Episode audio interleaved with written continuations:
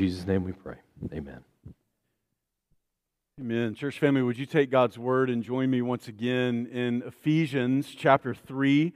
Ephesians chapter 3. If you were with us last Sunday, we looked at verses 14 to 19 of Ephesians 3.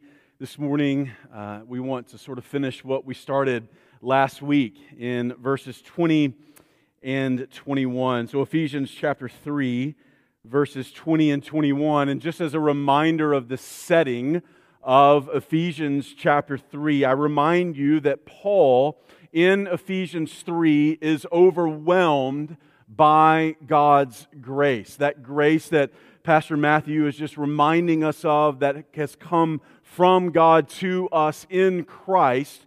Paul is overwhelmed by God's grace. He is overwhelmed in the overpowering grace of God that is greater than our sin and that saves his people. Paul is overrun with all of God's grace in Ephesians chapter 3 because God has chosen to make the Gentiles a part of his chosen people. And Paul is overwhelmed by grace because he can't get over the fact that God's grace has come to him and has set him apart to preach the gospel to the Gentiles. And, church, just as a bit of an aside this morning, I, I, hope and pray that in the course of this coming year, in the course of whatever's going on in your life in the weeks and months to come, church, never get tired of God's grace. Just never get past it, never get over it, never stop being overwhelmed by God's grace to you. Never get bored with God's grace, of hearing of God's grace, of memorizing verses talking about God's grace. Because if you become bored with grace, you become bored with the very heart of the gospel, which is God's grace to undeserving sinners. Grace is not merely that thing that gets us in it is also that thing that sustains, that keeps, that preserves. So never, like Paul, never get tired of God's grace. Chapter 3, you recall, it serves as Paul's prayer, as his desire for the Ephesians. Chapter 3, as Paul begins in chapter 1, he's so thankful and then he just is in awe of God's grace throughout much of chapter 3. And then as you come to the end of this chapter, Paul is going to conclude chapter 3 with one of the great and glorious benedictions in all of God's word. A, a, a blessing unto God and unto the people. And on this last day, on this last Lord's Day of 2023, this passage for us today, in a way, it serves as a fitting benediction and blessing upon our own lives. But not only that, it also, this text before us, it compels us, it compels us to look forward, to look forward to a coming year, and to ask ourselves this question how might I, how might, how might we as a church family live for the glory of God over the course of 2024? I think the text instructs us in how we might do that. Look down to verses 20 and 21 with me. Paul begins this benediction by saying, Now to him now, to him who is able to do far more abundantly, beyond all that we ask or think, according to the power that works within us, to him be the glory in the church and in Christ Jesus to all generations forever and ever. Amen. What a glorious benediction a blessing unto God over his people. One that I would have us consider this morning as we seek going forward to live for God's glory. According to the text, how might we live for God's glory over these coming months together? A couple of ways for us here in the text. Number one, in verse 20, the second in verse 21. First way that we can live for God's glory in these coming days is by having a firm reliance, not upon self, but a firm reliance on God's power. By having a firm reliance on God's power. Look in verse 20 again. Now, to him who is able to do far more abundantly beyond all that we ask or think, according to the power that works within us. Paul begins now to him, bringing all of his previous thoughts about God's grace, about God's grace in salvation, about God's grace to the Gentiles, about God's grace upon his own life and call to ministry. Paul now directs his heart, the heart of the Ephesians, our hearts, now to him. He begins this benediction by addressing the Father, Him, God, who he previously referenced back in verse 14. As Paul concludes this prayer, we're reminded, as we were taught uh, weeks back in Matthew chapter 6 and verse 9, we're reminded that all prayer is directed to God, to the Father. But not only is Paul directing his prayer to the Father, but what is he also doing? He's directing the hearts of the Ephesians, those who are receiving this letter from him. He is directing their hearts, directing our hearts to him, to the Father. And in this, we're being reminded, church, right off the bat, that we are created, that we exist for God. Why are we here? Why is there breath in our lungs? We exist for God, to live unto God. Romans chapter 11 and verse 36, another great benediction from the Apostle Paul. For from him and through him and to him are all things. To him be the glory forevermore. Amen at the very outset of the text.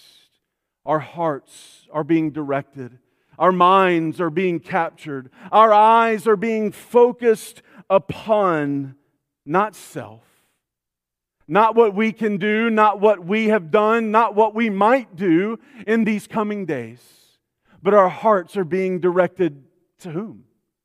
To Him, to God, to focus our attention, to set our gaze there. Now, to him who is able to do. Who is it in verse 20 that is able to do? Paul says.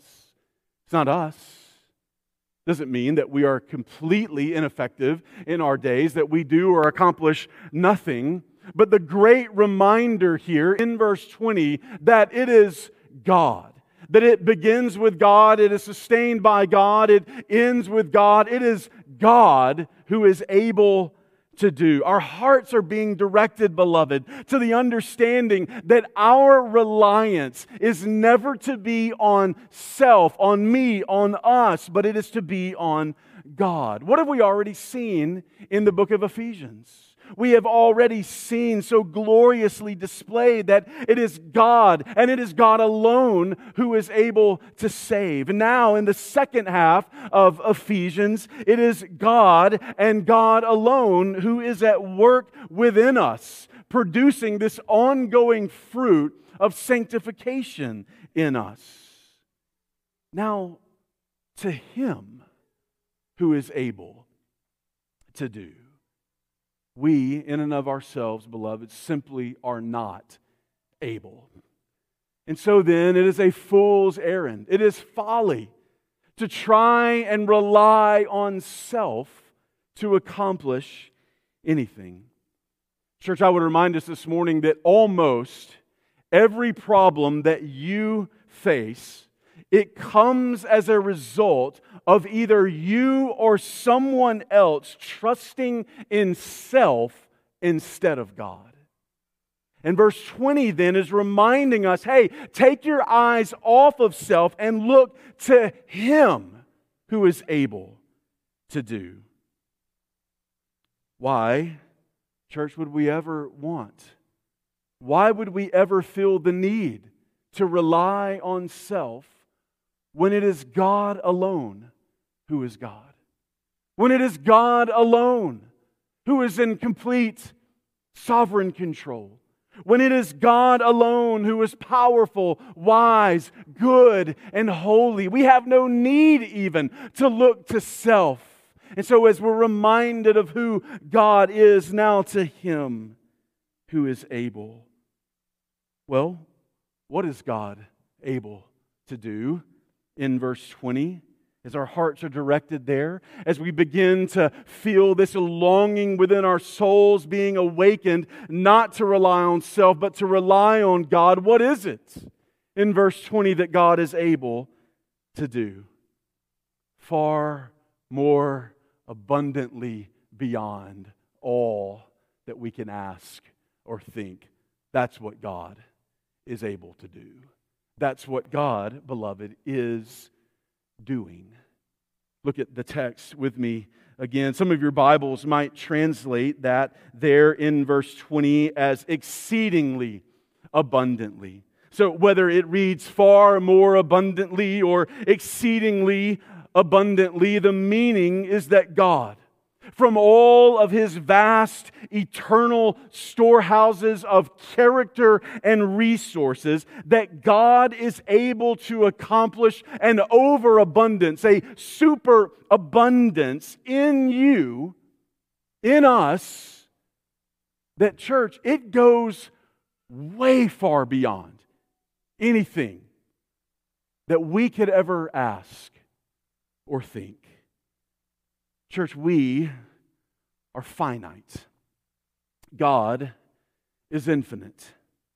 Our the reality of our lives is that we have limitations. God has no limits. We have limitations to what we can ask, to what we can think about, to what we can think to ask.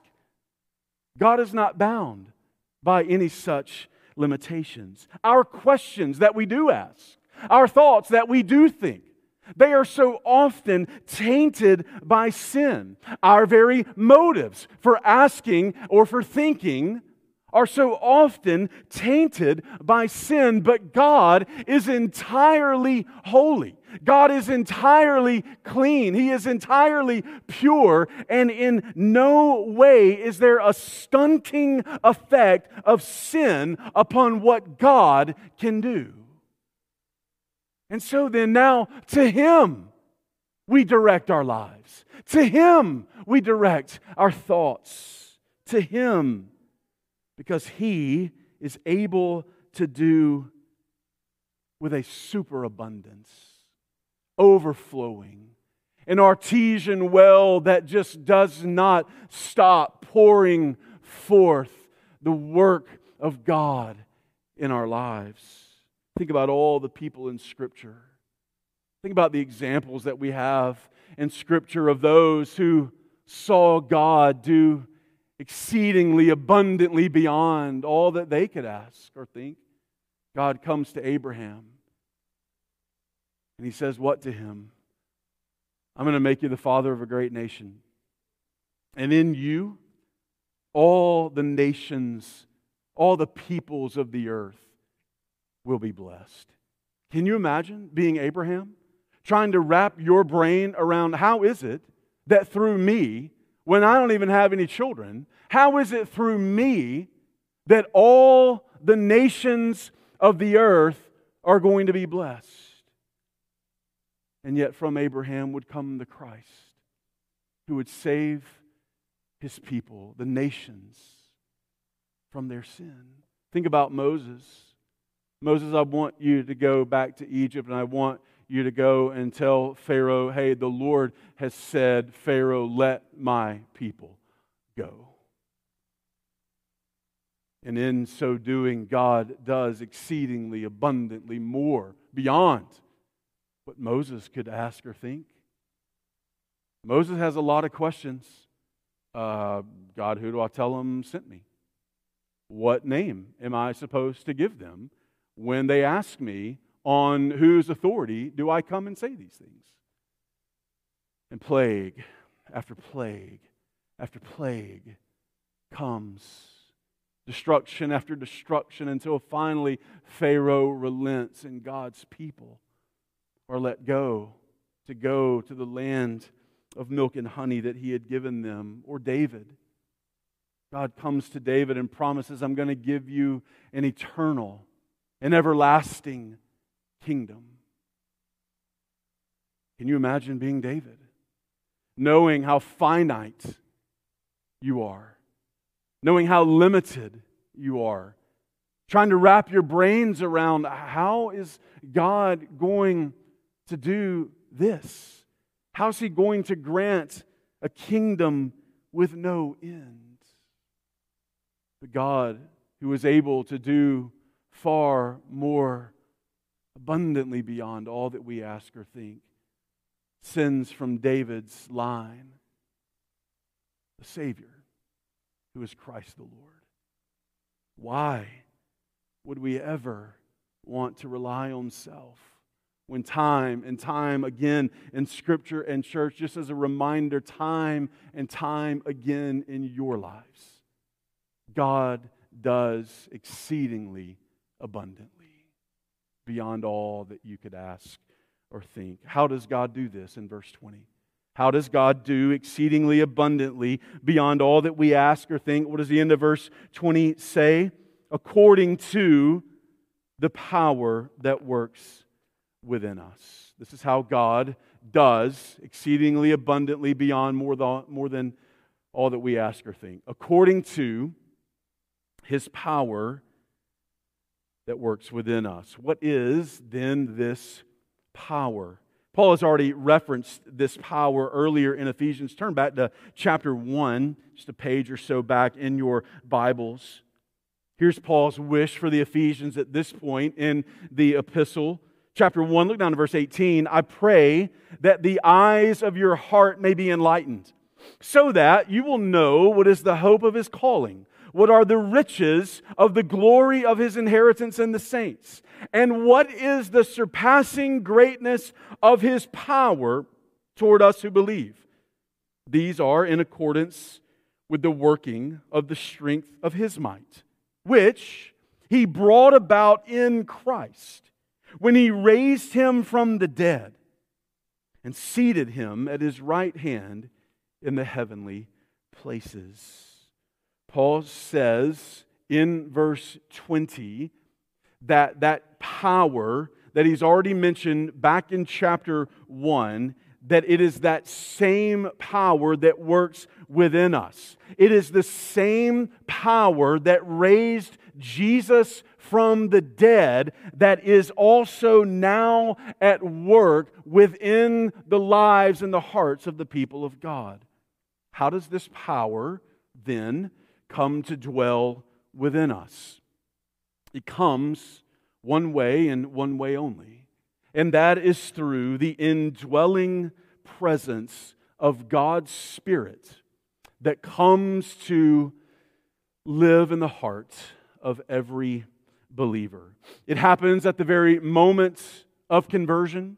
Uh, there is not conversion, and then a month or two, year or two later, some extra other added baptism of the Holy Spirit that comes along, as some denominations may teach. No, the very power and the very presence of God comes to indwell the heart and the life of every believer at the point where they trust by faith in Christ.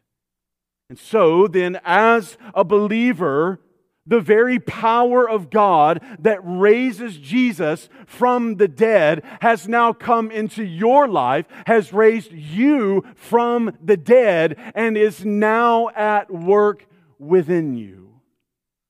How does this power then work within us? Well, God's power works by saving through the gospel of the Lord Jesus Christ, which Paul said in Romans 1:16 is what? It is the power of God unto salvation to everyone who believes. How does this power work within us? It works within us by not only saving us but keeping us saved. 1 Peter chapter 1 verse 5 speaking about those who have a living hope in Christ Peter writes that we are protected by the power of God through faith for a salvation ready to be revealed at the last time. God doesn't save you and then leave you on your own to keep yourself saved. God keeps God keeps you safe, sealed and saved by the power of His Spirit. How else does this power work within us? It works in us by helping us kill our sin and be more like Jesus. You remember what Paul said to the Philippians, chapter 2, verses 12 and 13. He calls them to work out your salvation with fear and trembling, for it is God who is at work in you, both to will and to work for his good pleasure. How then do we practically, maybe just to say it this way, how do we practically activate this power? How do we tap in to this? How do we plug in? Well, number one, you must believe by faith and trust in Jesus Christ and Him alone for your salvation. There will be no resurrection power. There will be no power to help you uh, overcome sin. There will be no power to keep you saved if you are not yet first born again in Christ. And so, on this day, it is incumbent that every single person in the room knows the Lord Jesus Christ as their Savior it is incumbent upon every person in this room that you stop trying to get to heaven on your own, that you stop trying to make yourself right with God on your own, and that you trust in the Lord Jesus Christ by faith. You practically activate this power as you commune with God in His Word. If you want God's power at work within you, beloved, then immerse yourself in His Word. Your level of operating in God's power will never rise higher than your level of Bible intake. No word, no power. You'll, you'll cruise along for a little while, for a few weeks, maybe a few months. You'll be able to cruise along on uh, maybe some of what you've taken in in previous weeks or months, maybe even by your own power. Uh, you'll be able to kind of kind of make it. But eventually, that's going to run out. We're finite. We're limited. God is not. His word is not. And so then we practically activate, if you will, the power of God in us the work of God's Spirit in us by communion with God in His Word. So also by communion with God in prayer. Beloved, when we do not pray, we rob ourselves of the very source of power to live for God's glory, to mortify our own sin and fleshly desires we rob ourselves of the ability to be pleasing to God, to be useful to the Lord. And so we must pray. Finally, I would say this to us that we practically activate this power by plugging into the life of the local church. You're not designed, you're not meant to do this by yourself. Nobody is. From the pulpit to the pew, there is not a single person in the room that has arrived at this place where they don't need the power that comes through the conduit of God's people in the local church. And so, plug in. Don't just casually attend, intimately belong. Come early, stay late, do Bible studies, serve, go to lunch, have people in your home. The heat of the fire does you no good if the fire is 100 yards away. It might be there and it might be burning, but it's not doing you any good if it's 100 yards away. You got to get close. You got to get close to be warmed by it. You got to get close through the Word, through prayer, through God's people. If we want to activate, if you will, this power of God that is at work in us. If you want 2024 to be different, if you want to live for God's glory, then don't rely on yourself. Rely on Him who is able to do exceedingly abundantly beyond all that you ask or think, not according to your finite power, but according to His Holy Spirit, resurrection power that is at work within you. Beloved, I implore you, do not lean on your own understanding. And then, secondly, in verse 21, how do we live for God's glory in these coming months together? By having a fervent pursuit of God's glory. Not, not merely just saying that we want to live for God's glory, that we're going to live for God's glory, that it's a good idea to live for God's glory, but by having within us, individually and corporately, a fervent pursuit of God's glory. Look in verse 21. To Him, again, directing our hearts, our minds away from self. Now to Him be the glory in the church and in Christ Jesus to all generations forever and ever. Amen. To him be the glory. That word glory, in this sense, as it's being used in verse 21, it has to do with the recognition that rightly belongs to someone, the recognition that they are in a place of deserving honor and blessing and praise.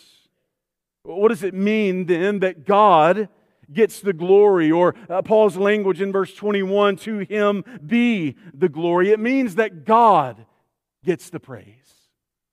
It means that God alone gets the blessing, that God alone receives the honor, that God alone is recognized. The glory belongs to God and God alone. We do not seek it for ourselves. We do not seek our own name. We do not seek our own fame. We do not seek our own reputation. We seek the name, the fame, the reputation of a great and holy and mighty God. That's why we exist. If that then be true, then the cry of the psalmist in Psalm 115 and verse 1 must then become true of our lives. Not unto us, O Lord, not unto us, but to your name give glory.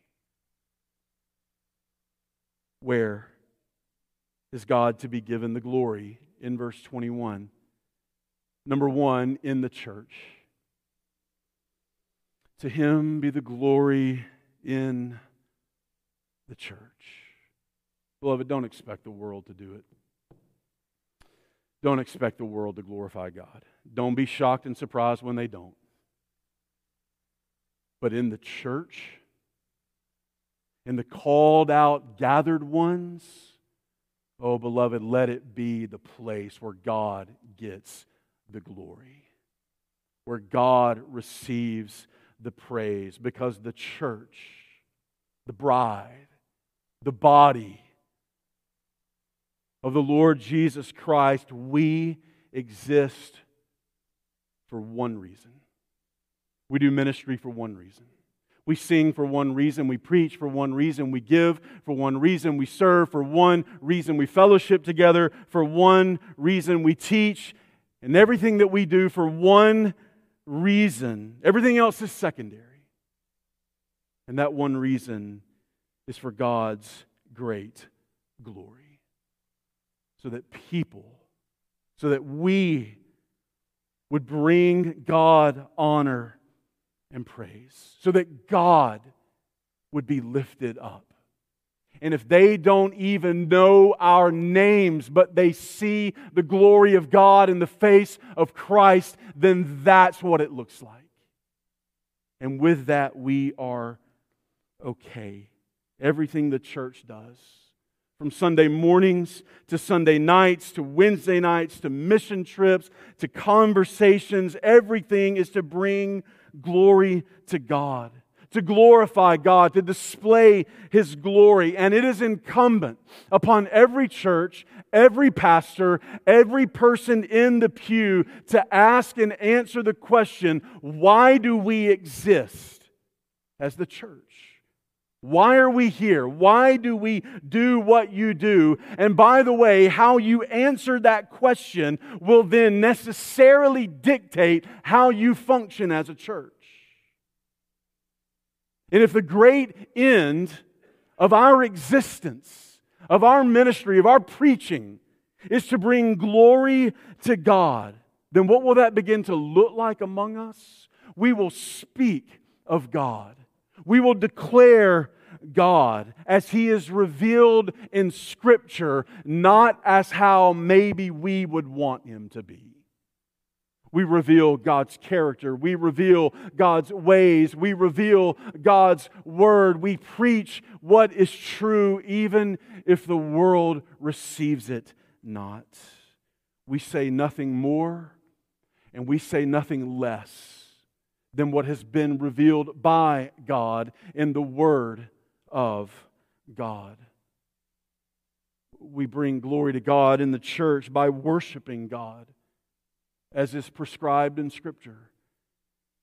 If you were uh, one of our men studying through 1st and 2nd Kings last semester, then time and time and time again, what are we reminded in those books?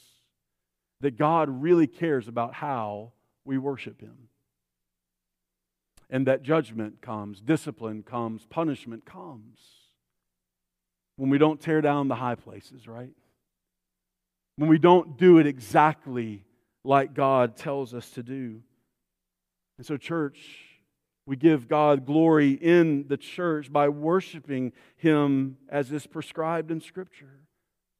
Remember the kind of worshiper that Jesus is seeking, that the Father is seeking in John 4 23?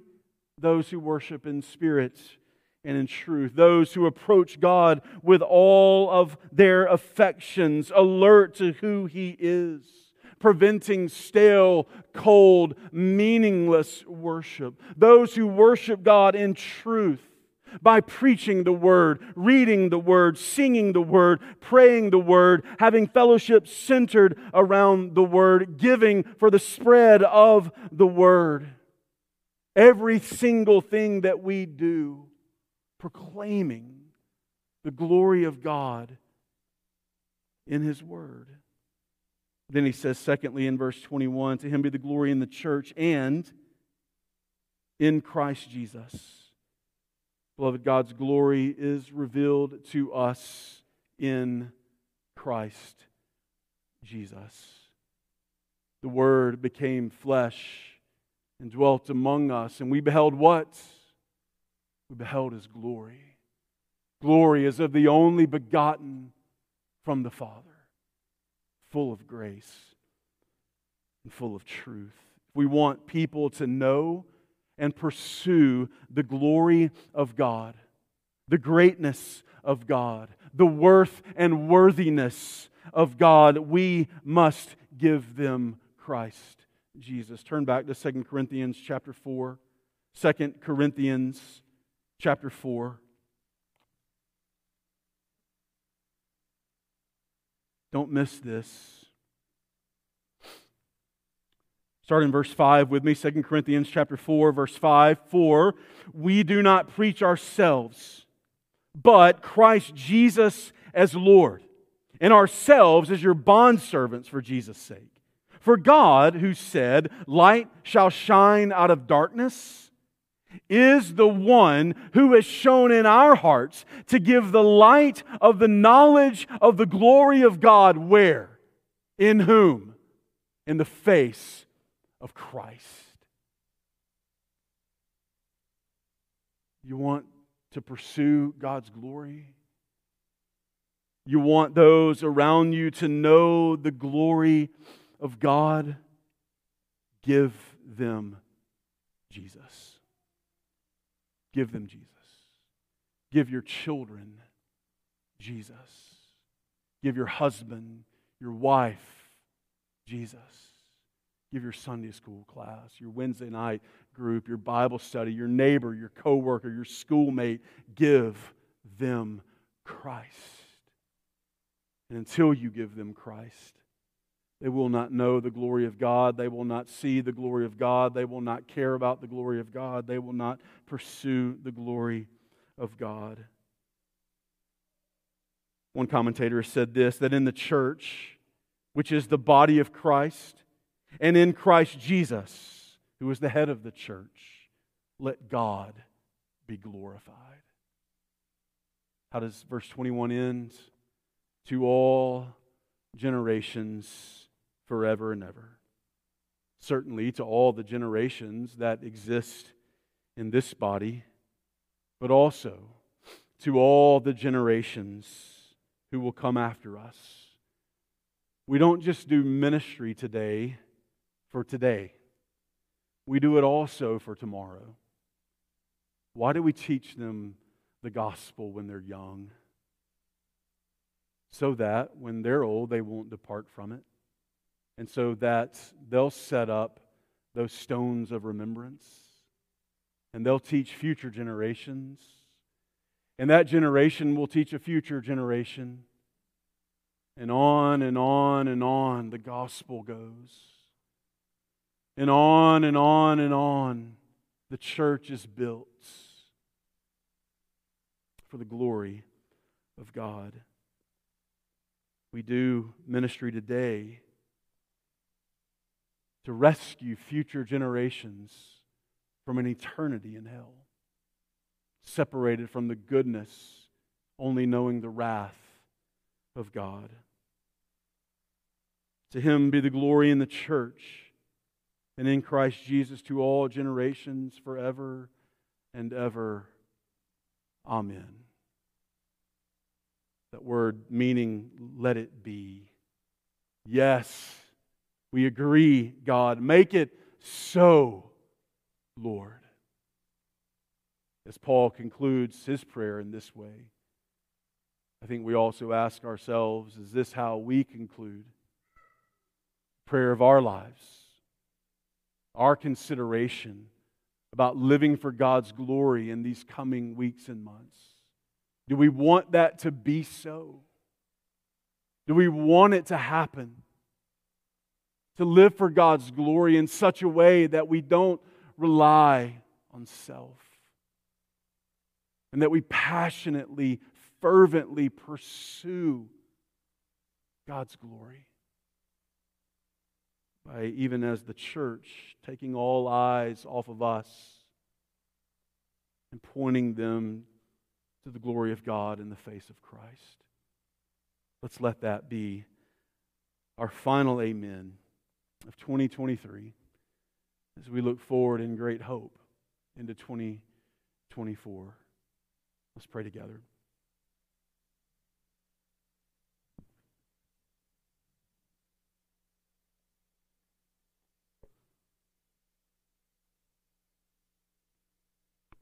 Father, as we contemplate these truths,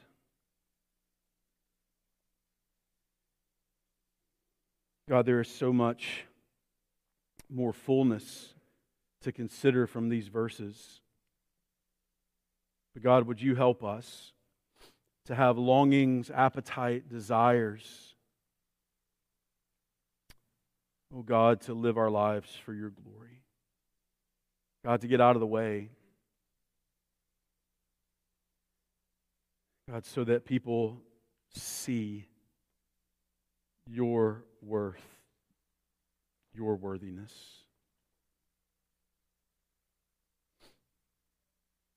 God, I we we we collectively don't know. God, we don't know what five minutes from now holds, one second from now holds. We certainly don't know what a full calendar of 2024 holds for us. There will be, there will be joys and there will be sorrows. God, in it all, God, in it all, help us to live for your glory. God, for the advancement of your kingdom, to make your glory known among us in the church and to all generations. God, make it so that when people speak the name of Faith Family, all they know is that Faith Family loves Jesus and pursues the glory of God. God, if we'll seek first those things, your kingdom, you'll add all the other things. You'll take care of the details. So, God, bind our hearts to this one fervent pursuit. Whittle away us, me. Whittle away, carve away by the sword of your Spirit unholy, unrighteous longings and desires.